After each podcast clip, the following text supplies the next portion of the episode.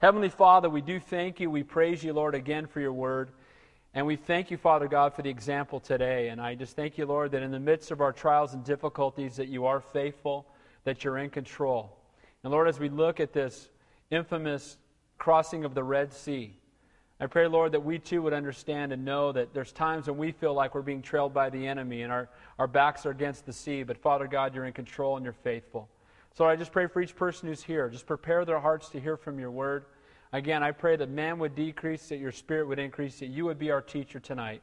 We ask all these things in your holy and your precious name we pray. And all God's people said, Amen. Amen. Well, I titled the message tonight, Between a Rock and a Hard Place. And literally, that's where we're going to find Israel. They're going to be between a rock and a hard place. They're going to have the enemy trailing behind them, and they're in a time of great difficulty. Now, by way of review, in the past few chapters, we saw Israel finally, after over 400 years in bondage in Egypt, get delivered. But as they were delivered, it took great task on the part of God to finally Pharaoh let the people go. And it's amazing as we're going to look through tonight that Pharaoh's heart remains hardened even after the death of the firstborn son. So we saw the deliverance of Egypt, and remember that Egypt in the Bible is a typology of the world, and we know that bondage is a typology of sin. And so they were delivered out of bondage, out of sin, as they were taken out of the world. And we too, as we become Christians, we give our life to Jesus Christ. The Bible says we're aliens here. We are no longer citizens of this world. We're new creations in Christ. We've been delivered from sin, and now this is not our home. Heaven's our home. We, we live here, but this is not our home. We also saw that deliverance came through ultimately the Passover. And just by way of review again, uh, remember that there were nine plagues beforehand, and each plague, Pharaoh's heart grew harder and harder and harder, and refused to let the people go.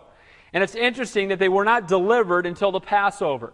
And the Passover, as you recall, was the death of the firstborn son. They had to take the, the blood of the firstborn spotless lamb, and then they had to put it on the, the mantle and the doorpost and at the foot of the door. And it obviously was a picture, a clear picture of the cross. And every home that had the shed blood upon it, the angel of death would pass over. And that's where Passover came from. And it was only after Passover that there was deliverance out of bondage. And that's the way that it makes perfect sense because it's only after Passover, the shed blood of Jesus Christ on the cross, that we experience deliverance from bondage and sin. Amen? And so that's what it was a picture of as he looked at the Passover. Those that were covered by blood that were, were delivered. Now, God led them out, and He led them out with a pillar of, a pillar of a cloud and a pillar of fire. It was the same pillar, and it, it, would, it was a cloud by day, and it was a pillar of fire by night. And so that's where we pick up. They've been led out, and can somebody get me a napkin or something? I'm bleeding like crazy up here. God led them out with a pillar of cloud by day and a pillar of fire by night. So we pick up in Exodus chapter 14, and we'll, again, I titled the message Between a Rock and a Hard Place. We're going to see here right in the few verses, first few verses why. Now the Lord spoke to Moses, saying, Speak to the children of Israel, that they turn and camp before Pi Hahiroth, between Migdol and the sea opposite Baal Zephon. You shall camp before it by the sea. Now, Moses hears from the Lord, and he's directed by God where he should go. And as he's directed by God, he is sent directly into a place that would make absolutely no sense if you're a military leader. Where does, he, where does God direct them? They've been directed and delivered out of bondage over 400 years. Finally, after being delivered out of bondage, God directs them, and where does He send them? He sends them directly into a place where it looks like they're going to be dead ducks. And you would think to yourself, why in the world would the Lord do that? But again, he, he had heard from God. It's a seemingly like a military blunder. It looks like a trap. There's no way of escape. And let me give you some definitions for each of these words. The first word, pi hahiroth, is, means the mouth of caves. And it seems to be that it was a mountain filled with caves. So they're, they're camping between a mountain that's filled with caves. And on the other side, the, the word is Migdol. And you see that word a lot in the New Testament. The word means tower. And so they're camping between these two mountains. And uh, there's a mountain on the right and there's a mountain on the left. And they're opposite Baal Zephon. And it's interesting that that means Baal of the north. And those of you who've been studying with us as we've gone through the Old Testament, we know that Baal is a Canaanite god. He's a, the sex god of the Canaanites. He's a, it was a god that they sacrificed children to. And it's interesting that Egypt had been infected with the gods of the Canaanites because evidently they had built a place of worship. So, where are they? They're camped between a camp of caves, Migdol, a tower, which may literally have been a tower or a fortress, and then a, a worship center for an ungodly, for a false god. Now, again, they had over 300 gods in Egypt, so it doesn't surprise me that they took on some Canaanite gods. They took on every god they could get. And we found that every god they had couldn't sum up to the one and true living God. Amen? And all the other gods that they called upon as the plagues came, there was never any deliverance because they did not know the true and living God. So God led them out of, out of Egypt, out of bondage, to a place where there were mountains on both sides, and the sea was behind them. That's what it says at the end of verse 2 there. Verse 3 For Pharaoh will say to the children of Israel, they are bewildered by the land. The wilderness has closed them in. So Pharaoh's going to look out, even after he said, let them go. And remember that the people, after the death of the firstborn, they finally said, they cried out and said, go. And remember that God commanded the Israelites to go and ask of their neighbors, commanded their neighbors that they give them stuff. So not only did they send them away, but they sent them away happily. They said, Look, take the stuff, take whatever you want, just leave us alone. Your God is plaguing our nation. We can't take it anymore. Please go. And you know, the sad part is instead of repenting, they sent them away. And so they sent them away, and here their memory becomes short. And we're going to see in the next few verses why. But they send them out, and we know that Pharaoh finds out where they've gone. And they don't go the direct way to Canaan, they go the farther way around. We talked last, last time about why. Because God wanted to put them through the wilderness. And if they had gone through the wilderness directly and hadn't disobeyed God, it would have taken them about a year instead of what could have been about a 20 day walk. But God was going to use that year to prepare them for the promised land. And sometimes as believers, we too will go through the wilderness. We're going to go through times where God is preparing us for the land of promise. And that's what our life in Christ is. And so Pharaoh saw them that they were closed in. So not only did God lead them to this camp, but he brought it to the enemy's attention. So why would, why would God lead his people into such a predicament? Why would he put them in a place where they're surrounded by mountains, put them in a place where the sea is behind them, and put them in a place where the enemy was going to be coming for them? You might say, well, thanks a lot. You know, I was in 400 years, and this is the reward I get. Why in the world would God do this? Let me tell you several reasons why. First of all, that they might have a testimony before the world and an opportunity to glorify God. Whenever we go through trials, it's an opportunity to glorify God and it's an opportunity to have a testimony before the world. When you're going through difficulty, especially the people that know you're a Christian, they're watching you. Amen? It's easy to be a Christian when you're on the cruise ship to heaven and everything's great. But how do you react when there, there's physical difficulty? How do you react when you're going through financial struggles? How do you react when there's been a death in your family?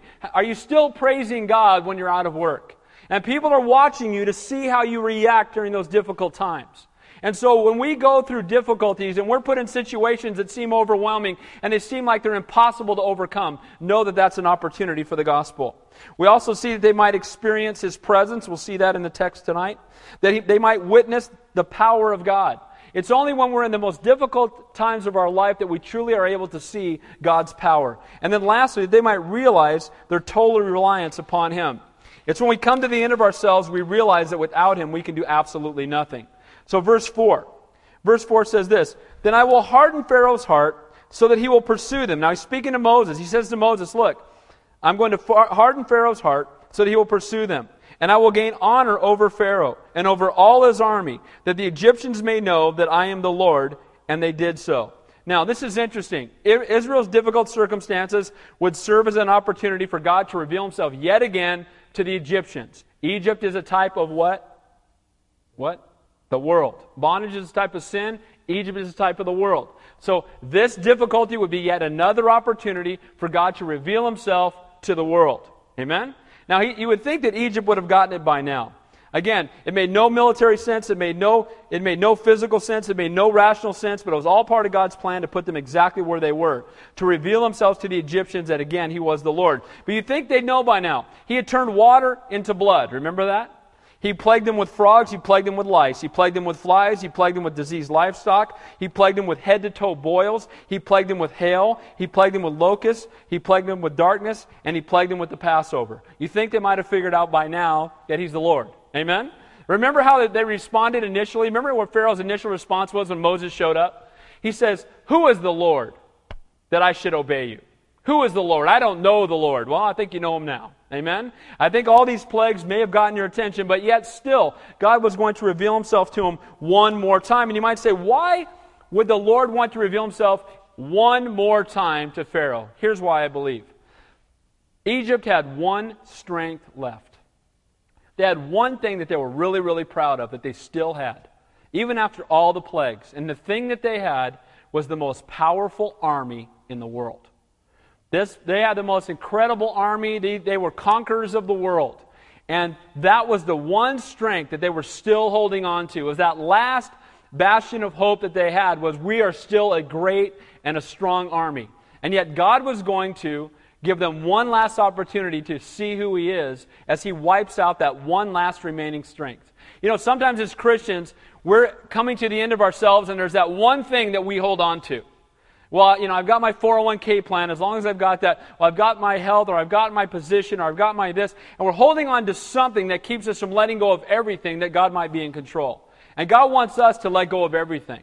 And you know what? Pharaoh, before it's all over, is going to lose everything. You know, we may still may have our wealth, our health, our power, our prestige, but God wants us to completely surrender to Him. God will allow difficult circumstances in our lives as an opportunity to glorify Himself. Look at verse 5. Now it was told the king of Egypt, that's Pharaoh, that the people had fled. And the heart of Pharaoh and his servants was turned against the people. And they said, Why have you done this? That we let Israel go from serving us. So hardened hearts have short memories. It's amazing to me. I'll counsel somebody, they'll be broken on Sunday, and their heart will be hardened on Monday. And they'll be broken because of a difficulty in life, but then, you know, they get over it or things get better and they forget. And these are the hardened hearts of Egypt. What has happened is they were crying out saying, Leave, get out of here. You've been tormenting our land. Take our stuff. Just please go. And now these very same people are saying, We need to go and track them down and bring them back here because you know what? We just lost our labor force. Who's going to build the pyramids? Who's going to make the bricks? All, you know, they're all gone. We lost our downline, right? You know, we lost our pyramid. This pyramid's going to sink. Now we don't have our downline. We need some people to, you know, contribute on the bottom. And you know, if they don't, if they're not here, we're going to have to do it. You know what? We need to go get those guys and bring them back here. Hardened hearts have short memories, forgetting the recent tragedy.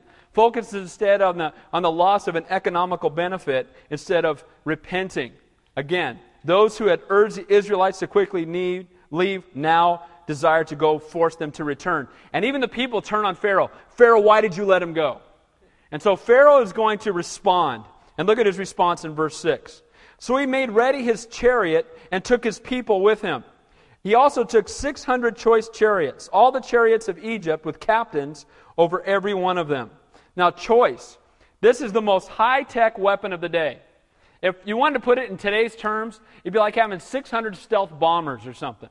I mean, in those days, nobody had any guns. You know, they couldn't, didn't have any machine guns, they didn't have any planes, and chariots could do some severe damage. One chariot, one of these big, huge chariots, could wipe out a lot of people. They were fast moving, they were high off the ground, and they, they could just smoke people. Some of these chariots carried as many as three people, several with spears, and they'd go by and swords, just wipe people out. And so they take these 600 choice chariots and we know that Israel, when they left, about 2 million people. And these people are going out, no weapons, just the protection of God. And now here they are, and they've got mountains on both sides, and they've got a sea behind them, and here comes this enemy with these 600 choice chariots. Man, this looks overwhelming. It's like David and Goliath, right? I mean, you know, David looked at Goliath. Goliath was 11 foot 750, and every time he came down to the bottom of the valley of Eli and said, You know, I defy you to come out. I defy you to come out and challenge me and to fight me. And if, if, you, if you win, then our people will serve you, but if I win, your people will serve me. And every time they, he came down, it said that the people just they shook and shuddered.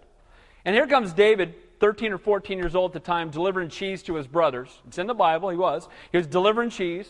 He was the milkman, right? He's delivering cheese to his brothers, and he looks down and he hears this voice, and, and he doesn't see 11 foot 750. What he sees, he doesn't see 11 foot 750 against little David. He sees this puny man against Almighty God. And we know the end of the story that David picks up five stones and he goes out and he takes the, the giant down. Interesting that he took five stones. People wonder why. Well, Goliath had four brothers, and in those days, if you killed one, you had to take out the whole family. So David took five for five. And so he goes out and he brings them down, and this is the David and Goliath. Here it is. We got two million people. We have no weapons. Here comes the army of Israel. We have no direction to escape. This seems impossible. You know what? When it seems impossible, watch out because God's going to do great things. Amen. When it looks overwhelming, you know, when, the, when, when there's more, when there's more uh, bills than there is check, you know, when there's, when there's less, we don't have enough money, you don't, you know, your health's dwindling, watch God work. When you're looking at, you got a boss at work that seems overwhelming, it's impossible to work for, opportunity for the gospel.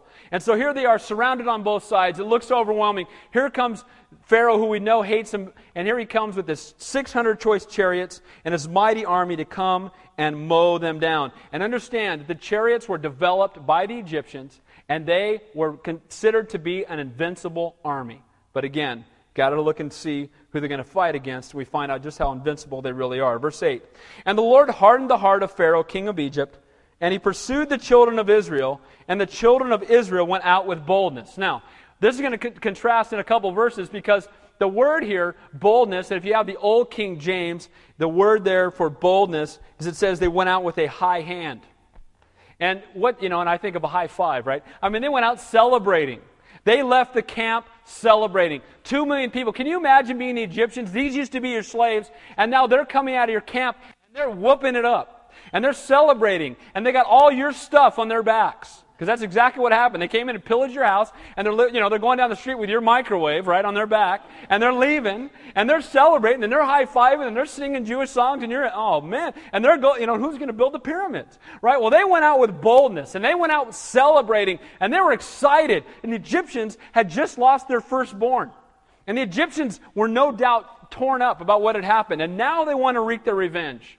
And now they say, you know, they went out with boldness. Remember that? Let's go get them. Remember them celebrating as they left? We've got them cornered now. We're going to go take our vengeance. We're going to go wreak havoc against them. But they have to remember who they're coming against. So look at verse 9 and 10. So the Egyptians pursued them. All the horses and chariots of Pharaoh, his horsemen and his army, overtook them camping by the sea of Pi-hahiroth before Baal Zephon. So look at what it says there. All the horses and chariots of Pharaoh.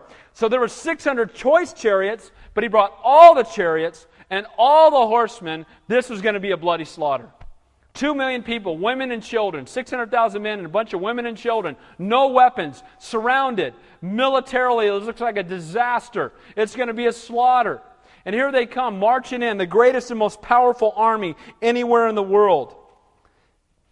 Verse 10 And when Pharaoh drew near, the children of Israel lifted their eyes. Now, they lifted their eyes, but they didn't lift them high enough. Because we're going to see they lifted their eyes and they looked at the Egyptians on their way. No doubt they saw the dust flying in the air. And here come the chariots at full speed. And you know what? Lifting their eyes was the right thing, but instead of lifting to the chariots, they should have lifted them to the Lord. And so often when we're going through difficulties, we lift up our eyes and we look at our circumstances. We look at our difficulties. We look at our checkbook. We look at our, you know, the, great, the latest uh, thing from our doctor to, telling us about our health. And instead of looking up, we look at our circumstances. And that's exactly what happens here. They look at their circumstances. They don't lift their eyes up high enough. How do I know that's true? Look at the rest of what they say. And behold, the Egyptians marched after them. So they were very afraid. And the children of Israel cried out to the Lord. So they go from high fiving, right? marching out of town celebrating to fear very quickly. Two verses boldness to fear, joy to being petrified, and here comes the army to wipe me out. What is the only thing that has changed from the time that they went out with boldness to them having great fear? Is God still God? Yes. Is He still in control? Absolutely. Does God still love them? Yes. Is His eye still on them? Talked about this on Sunday morning. God can't take his eyes off of you. Did you know that? He loves you so much, his eyes are always on you. People don't ever think about you. You know, people, we th- we're worried about what people think, they don't ever think about you, right? You're never on anybody else's mind. No one's thinking about you right now. You're the only one thinking about you, okay? And a lot of times we think everyone's thinking about, and they're not thinking. But God's eyes are always on you. And God's eyes were on his people. And you know what? They panicked. Why? Because of their circumstances. The only thing that has changed is their circumstances. God delivered them. God promised to take them into the promised land. God is a man, a God of His word. We can trust Him. And instead, they panicked. Why? Because their circumstances changed. Same God that delivered them out of Egyptian bondage was still with them. The same God that brought the plagues on Egypt was still with them. But they took their eyes off God and His sufficiency and deliverance and placed them on their circumstances. Difficulties between a rock and a hard place. Opportunity for a testimony an opportunity to witness to the power of God, an opportunity to experience His presence, an opportunity to realize our total reliance upon Him. It says that they cried out to the Lord. That's a great place to be. But we know that this is short lived, as their cries would quickly turn to complaints. Have you ever done that before? You pray and you, you cry out to the Lord, but then 30 seconds later you're complaining. You don't, you know, you, you, Lord, you know, here's my situation, Lord, and Lord, I just cry out to you, and I pray, Father God, that you just touch me, and Lord, just give me wisdom, give me direction, heal this mess, and then 30 seconds later, we're complaining. We don't even give God a chance to work. Amen? We just, we just fall right, and this is exactly what these guys do. They cry out to the Lord, and look at verse 11, because we're going to see exactly what they say. Then they said to Moses, Because there were no graves in Egypt, have you taken us away to die in the wilderness? Now, does that sound like people that are crying out to the Lord? It said, because there's no graves in Egypt. Now, one of two things is true. Either they have very short memories, and I don't think that's the case, or this is sarcasm. One of the things we know about Egyptians, they were heavily consumed with death, right? You look at Egypt today, you know, the pyramids and the tombs and the mummies and the, I mean, they were heavy, you know, they, and they thought they could take their stuff with them. That's why all the mummies were, you know, they pack all their stuff with the mummies, right? Put all your gold and stuff for the, for the next life. Well, I don't think that's going to work. You know, you, you have to see a hearse pulling a U-Haul, and it didn't work then, and it doesn't work now either. And so here we see that they were consumed with death. And he says, what, there weren't enough graves in Egypt? Well, you couldn't have left us there to die? They could have smoked us there. Now you brought us out here into the wilderness. Thanks a lot, Mo. Right? Thanks a lot. We could have stayed home and dealt with this. And so they're complaining and they're murmuring. Why? Because of their circumstances. Now, I know none of you have ever done that, right? I, I, bro, I'm guilty. I mean, you know, we get in our circumstances and we forget that God is still God and God is still faithful and God is still in control. God will never leave us nor forsake us. His eyes are always upon us. And all of this he does for his ultimate glory. So they're complaining. Why have you so dealt with us to bring us up out of Egypt? It, verse 12, is not the word that we told you in Egypt, saying, Let us alone that we may serve the Egyptians? For it would have been better for us to serve the Egyptians than we should die in the wilderness. Now, Egypt is a typology of what? There we go. Third time you guys got it. It's a typology of the world. And sometimes as Christians, we make the same statement. You know what? It'd have been better if I just stayed in the world. It'd have been better if I'd have just stayed in my old life. You know, I didn't go through all the trials I'm going like I'm going through now. talked about this on Sunday that when you give your life to Jesus Christ, it brings division in your home. I know many people in this room right now, you're the only Christian in your whole family. And it's, it's difficult for you sometimes. And you know what? From the world's perspective, it probably would have been easier for you if you just stayed in the world. Wouldn't have been the right thing. You wouldn't have peace and you wouldn't know God. But sometimes we clamor and we complain. We, we obeyed God and look what it got us. We're boxed in. The Egyptian army is attacking. We're backed up to the Red Sea. It would have been better if we just stayed in the world. And you know what? This is a song that these Israelites are going to sing for a long time. We had leeks and onions back there. We could have just stayed. We're going to see hear that later, right? Remember? When they're getting manna and they're, they're, they're getting tired of banana, manna bread and all that stuff. And they get tired of manna and what is it? And, and they're saying, we could have stayed in Egypt. And that's like their favorite song, right? Keith Green wrote a song, So You Want to Go Back to Egypt, right? And so often that's what happens. We want to go back to the world, and they're clamoring to go back to Egypt. Why? Because they don't like their circumstances. Things aren't perfect. You know, I thought I was on the cruise ship to heaven. What happened? I mean, I'm still having hard times, even though I'm a Christian. And so that's exactly what happens here. You should have just left us there. Should have left us in bondage. But when they were in bondage, they were crying to be let out. Verse 13. And Moses said to the people, Do not be afraid. Stand still and see the salvation of the Lord, which he will accomplish for you today. For the Egyptians whom you see today, you shall see again no more forever. Now, don't be afraid. Don't fear. Don't panic. Don't freak out. Stand still. Isn't that the hardest thing to do when your circumstances are difficult? Be still and know that I'm God. Trust Him. Wait upon the Lord. You know what? Especially, and it's probably true of all of us, but I think especially when you're a guy, there's this thing about you got to make something happen, right? I know that's my personality. You know, things are difficult. I mean, I'm gonna, I'm make something happen. This is just, I got to fix this, right? That's a guy thing. Let's fix it. Instead of just trusting God and waiting upon the Lord. And you what he says to him? Stand still, be still, don't do anything. But wait a minute, the, you know, the sea's behind us, the mountains are on both sides, and here come the rushing chariots. What do you mean stand still? Just wait, trust me, be still. I'm in control. You're going to see the salvation of the Lord. But you don't know it. Yeah, you, are telling me that, but here they're, they're getting closer. Look at the dust kicking up. Look, I can see that. I can see the eyes on the horses now. We're done. We're toast, man. Don't you see the sea? What kind of general are you anyway? You got mountains on both sides. We're done. And they're panicking. And he's saying, Be still. And you will see today the salvation of the Lord. The word salvation there also means deliverance. And it's in the midst of trials, in the midst of overwhelming circumstances, that we will see the hand of God.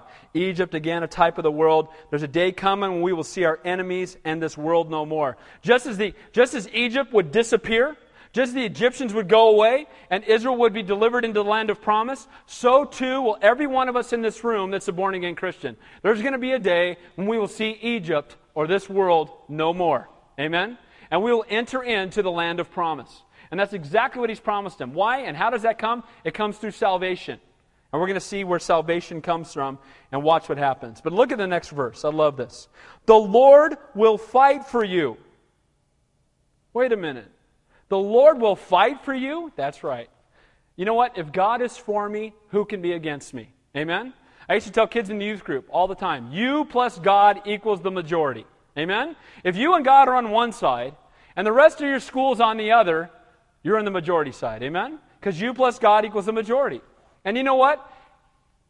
600 choice chariots and the entire and the greatest army on the face of the planet against these, is, these sitting duck Israelites was no match. Why? Because God is on Israel's side. If God is for us, who can be against us? If God is for us, who shall we fear? The Lord will fight for you. Better to be in the fire with Jesus than out of the fire without him. And we can be at peace knowing that the battle truly does belong to the Lord. We don't need to fight. We don't need to strive. We don't need to stress. We can just trust God. Why? Because He's faithful and He's in control. And that means He knows about your problem.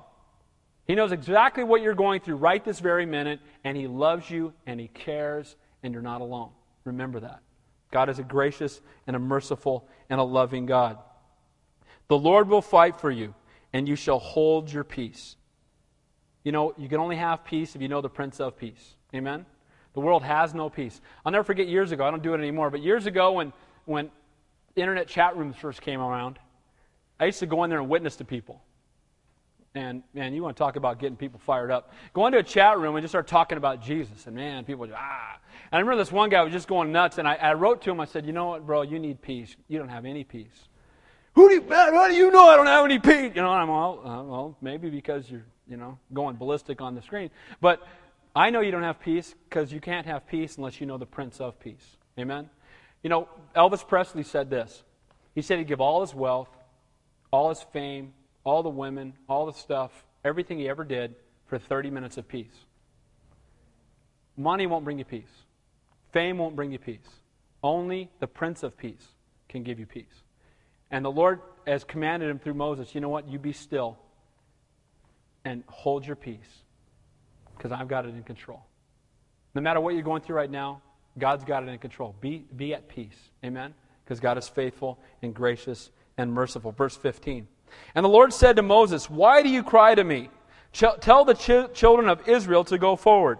Now, I think this is interesting because there is a time to pray. And the Bible says to pray without ceasing, for this is the will of God. But you know what? There's also a time when we take what we've prayed about and we move. Amen? There's some things you don't need to pray about. Did you know that? God brings an opportunity for you to share your faith with somebody and say, Why? Well, let me pray about it. You know, you don't need to pray about that. Just do it. Amen? Guy's sitting front, across from you and he needs to hear about Jesus, and here comes that, that opening you can drive a truck through, and the Lord's going, you know, talk to him, right? You guys know that feeling, right? You don't need to go home and pray and then come back and do it. Just do it. Amen? Some things you don't need to pray about. And the Lord had said, Behold, you're going to see my salvation. Why are you crying out to me? Don't cry out to me. Tell Israel to go forward. Now, what's in front of them? The Red Sea. Now, this sounds really good, right? Go forward, but you know, you got two million people and you're looking out at a sea. You got little kids, you got people on crutches, right? You got all these people, and you're like, well, um, kind of got a problem here, Lord. I mean, did you know there's a sea over here? And you know, sometimes we, we want to inform God the same way, right? We're going through difficulties and we're like, well, Lord, have you, have you seen my checkbook?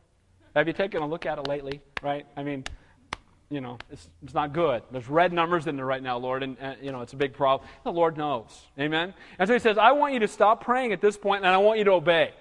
Take what you've been praying about and obey. Go forward. Heed my word. Start moving. And God wants us to move.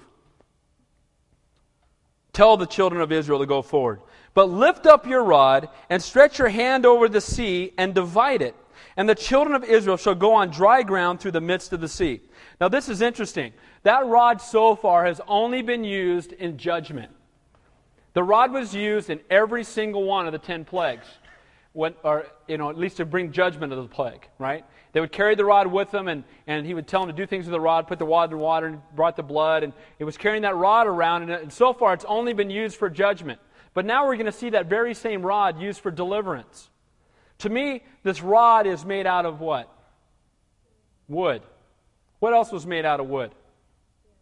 The ark and the cross. And you know what? The cross is a place of judgment and it's a place of deliverance. Amen?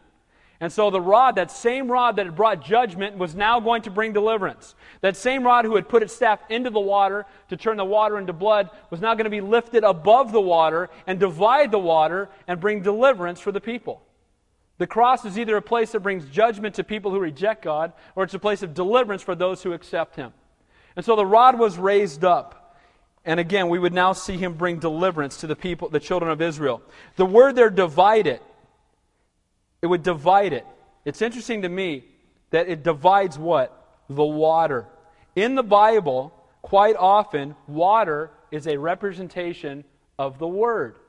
In Ephesians, Ephesians 5.22, it says, Sanctify your home by the washing of the water by the word of God. So water in that representation points to the word. And now he's going to divide the word. And as they divide the word and go through the word, what, what comes out the other side? Salvation. The Bible says we are to rightly divide the word of truth. Amen? And it produces what in our hearts? Salvation wisdom, direction from Almighty God. And so we see here that he holds up the rod, rightly dividing the word, bringing salvation into those who would enter into it. Verse 17. And I indeed will harden the hearts of Pharaoh, of the Egyptians, excuse me, and they shall follow them. So I will gain honor over Pharaoh, over all his army, his chariots, and his horsemen. Then the Egyptians shall know that I am the Lord, when I have gained honor for myself over Pharaoh, his chariots, and his horsemen. Again, Israel's trial produced an opportunity to reveal God's power and for God to be glorified. In the midst of their trial was an opportunity for God to reveal himself.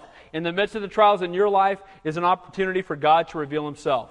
So can you imagine, here it is, can you imagine being one of the Israelites? And you're standing there, the sea's behind you. You're murmuring and you're complaining. And then Moses lifts up his rod, and right before your eyes, this, the sea splits open and there's dry ground in front of you. Now, even at that point, it would have taken some faith to step out on that ground because you're probably wondering how long is this water going to stay like this, right? But they stepped out and they stepped onto that dry land and they began to walk across. And can you imagine being Pharaoh and being all these chariots? And they come across, they think they've got them cornered, they're about to slaughter them, and all of a sudden they look up and the sea's been parted and, the, and their Israelites are walking across on dry land. What a ministry to the person of Almighty God, of who He really is. What a testimony to his power. And the angel of God, who went before the camp of Israel, moved and went behind them. And the pillar of cloud that went, bef- cloud that went before them stood behind them. Now, what had once directed them now protected them. What had once given them direction and, and, and showed them where to go was now behind them, protecting them. You know, to me, this is a picture of the Holy Spirit. What does the Holy Spirit do in the life of a believer? He guides and he leads and he directs. Amen? Don't we pray for the leading of the Holy Spirit? Is that what we pray for? We pray for guidance from the Holy Spirit. We pray that He would illuminate the Word to us. But He also protects us, and that's what happens here. Is the Lord the angel of God? And many people believe this is a Christophany. This is Jesus Christ Himself, who once led them, is now behind them. The angel of God, quite often in the Word, is pointing to our Savior Himself. Verse 20. So it came between the camp of the Egyptians and the camp of Israel. That's the cloud. And this is the cloud of darkness to one, and it gave light by night to the other, so that the one did not come near the other all that night. Now, this cloud that was between Israel and Egypt, it illuminated the night for Israel, and it brought darkness into the hearts of Egypt. So the people from the Egyptian side, it was dark, and on the Israel side, it was light. What is this cloud a picture of? A picture God's Word. What does God's Word do in the life of a believer? It shines light. Amen? It opens our eyes that we might see. It gives us understanding. Faith comes by hearing, and hearing by the Word of God. And so it's the Word of God that shines into our lives and gives us wisdom and understanding and direction and hope. And you know what? It's why we understand what's going on in the world today. People are trying to, you know, people are trying to make peace treaties in Israel. Well, get, give it up okay? Because there's not going to be any peace there. There might be temporary moments of peace, but until there's not going to be any. Why? Because the Bible says so. The immorality that's going on around us, we can try to fix it, and we should have a burden for that. But the reality is that we know from the Word of God that the Bible says in the end times thing will, things will go worse and worse. We understand what life's about because we have the light of God's Word shining upon our lives. But in the darkness, what do they have? Confusion. The Egyptians are confused. They thought they had them cornered. But this cloud is protecting and guiding and directing Israel while bringing darkness upon Egypt. Light to a believer. God gives us wisdom and understanding about the world around us, helps us to understand what life is really all about. So, this cloud, again, darkness to the world, it's a picture of God's word. You know, the Bible says, Thy word is a lamp unto my feet and a light unto my path. What does the word of God do? It gives us direction. Bible says that men love darkness rather than light because their deeds are evil. Have you ever met anybody that just wants to be left alone in their sin? Don't talk to me about that. I don't want to hear it. I don't want to know that this is wrong. I don't care. You know, and you talk to people about the Lord. They don't want to hear it. Why? Because they're afraid that that light will shine on their sin, and they don't want it to be exposed. You go into a really dark room and shine a halogen light on a bunch of rats. What do they do? They all scurry, right? And people don't like the Bible. People that want to live in their sin, they'd rather stay in the darkness. Don't show that to me because it brings conviction upon me. Those who stay in the dark, what happens to Egypt? They're going to get wiped out. And those who stay in the dark will be wiped out. And those who stay like Egypt will be wiped out. And, the wipe, and when they're wiped out, they're going to face the outer darkness, the weeping and gnashing of teeth. The Word of God, darkness to the world, light to God's people. Verse 21. Then Moses stretched out his hand over the sea, and the Lord caused the sea to go back by a strong east wind all that night, and made the sea into dry land, and the waters were divided. So the children of Israel went into the midst of the sea on dry ground, and the waters were a wall to them, to the right hand and on the left. So God delivered his children from impossible circumstances. This is overwhelming. There's no answer. There's no hope. We got mountains on both sides. We got a sea behind us, and here comes the enemy. And some of us, we feel that way. Here comes the enemy. We we're surrounded. There's no hope. And then you watch God move. And when God moves, what happens? God is glorified. When we see the hand of God, it's an opportunity to minister to others. He reveals his power. It was a testimony to Egypt, but wasn't it also a testimony to Israel? Wasn't it a testimony to Israel, too, to see that sea part? Isn't it a testimony to you when you're in the midst of difficulty and you see God do something awesome that just seems impossible?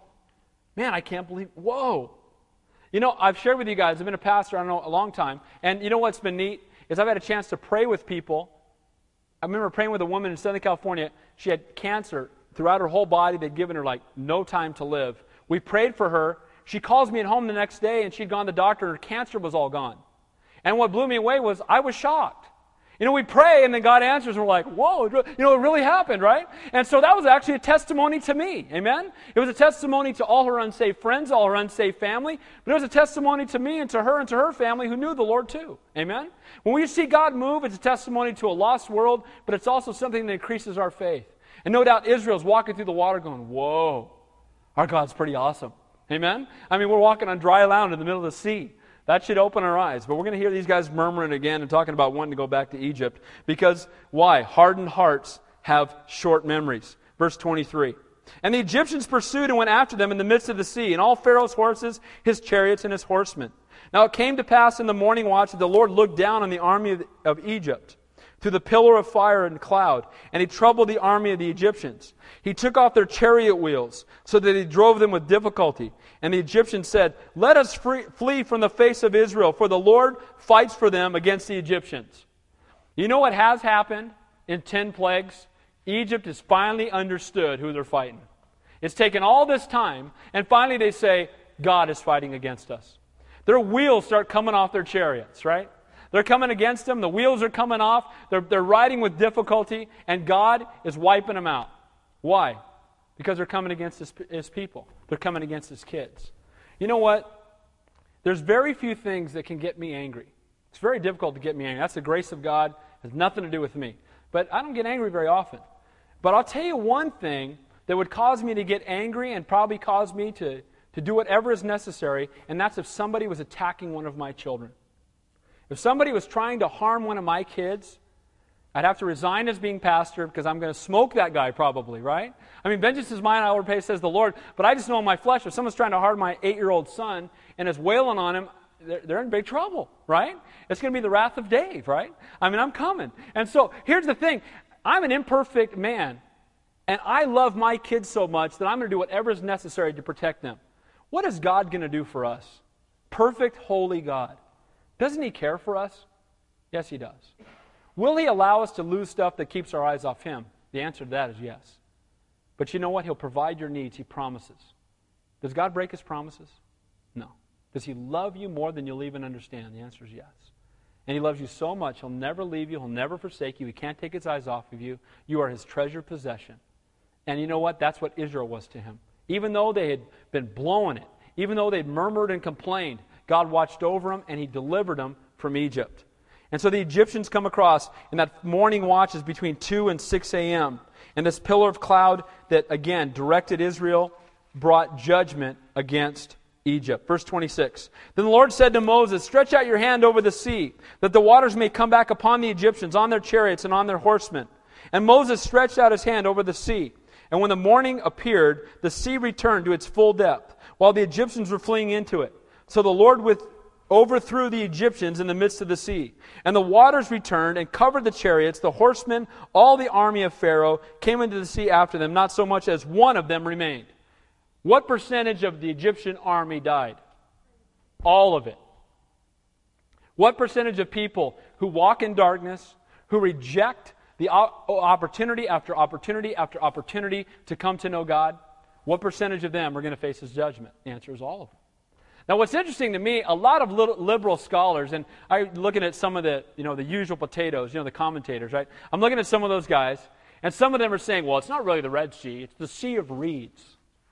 And the Sea of Reeds is really just a marsh, and they walked across because the water was only six inches deep. Now, I want to tell you something. If that's true, which it's not, but if it were, it's even a greater miracle. Because if all the armies of Egypt and all the chariots drowned in six inches of water, that's pretty incredible. Amen? If these guys were going across a marsh and they all drowned, now that's a miracle, man. I mean, they all drowned in six. Man, they had to have their faces nose down. Somehow got in there. All the horses died, right? So, you know, liberal people try to explain away miracles, but you can't explain them away. It's the hand of God. Amen? And that sea parted, and that sea swallowed them up. And they were delivered because they had rightly divided the water or the word. Again, what an awesome miracle. Verse 29. But the children of Israel had walked on dry land in the midst of the sea, and the waters were a wall to them on the right hand and on the left.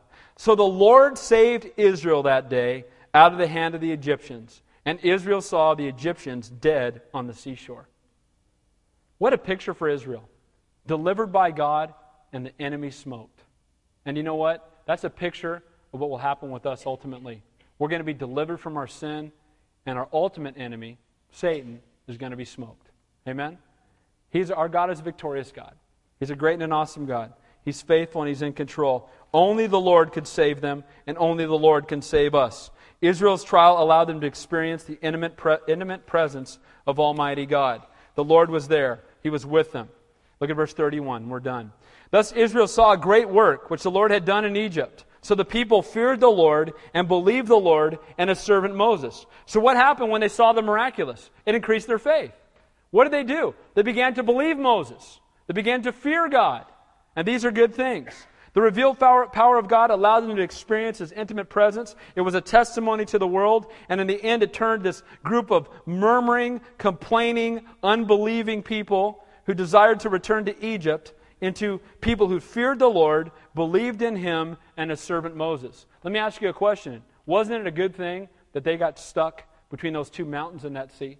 Wasn't that the greatest thing that happened to them as far as being able to increase their faith? When you're in the midst of a trial, it may not seem like the greatest thing that could happen to you. But God is going to use it to increase your faith. He's going to use it to give you opportunities to share your faith with people around you. He's going to use it to reveal to you His power and His glory. And so praise the Lord, like it says in James Count it all joy, my brethren, when, not if, but when you fall into various trials, because you will better understand your reliance upon God. And again, you'll witness His power. So, in closing, in the midst of trials throughout the Bible, you see the greater intimacy with God. I can give you 500 examples. I'll just give you a couple. Shadrach, Meshach, and Abednego. One of my favorite stories, Daniel chapter 3. Azariah, Hananiah, and Mishael were their names. They changed them to Shadrach, Meshach, and Abednego, the names of false gods. And they said, You guys bow, or we're throwing you in the fire. And we know the story. They wouldn't bow. Nebuchadnezzar got fired up. He fired the fire up seven times hotter, and he threw them in. And who was in the fire with them? Jesus. And they had to be thrown in the fire, and they were bound when they put him in the fire. And Nebuchadnezzar was screaming at them. And what did he say? He had to call them back out. Come out, come out, you servants of the Most High God. Why? Because it's better to be in the fire with Jesus than out of the fire without him. You know what? Sometimes the greatest place we can be is in a trial so difficult that it keeps us desperate for God. Amen? That keeps us on our knees and seeking after Him. We start resting in our bank account. We start resting in our own abilities. We're going to get our eyes off of Jesus. We're going to lift our eyes and look at the chariots instead of lifting up our eyes and looking at Him. May our eyes only be on Him. Corrie ten Boom said this The only way you'll ever know that Jesus is all you need is when Jesus is all you have. Corrie ten Boom, and, and we know that story, she was thrown into to a concentration camp Nazi Germany. And I love that quote. Let me say it to you one time. The only way you'll know that Jesus is all you need is when Jesus is all you have.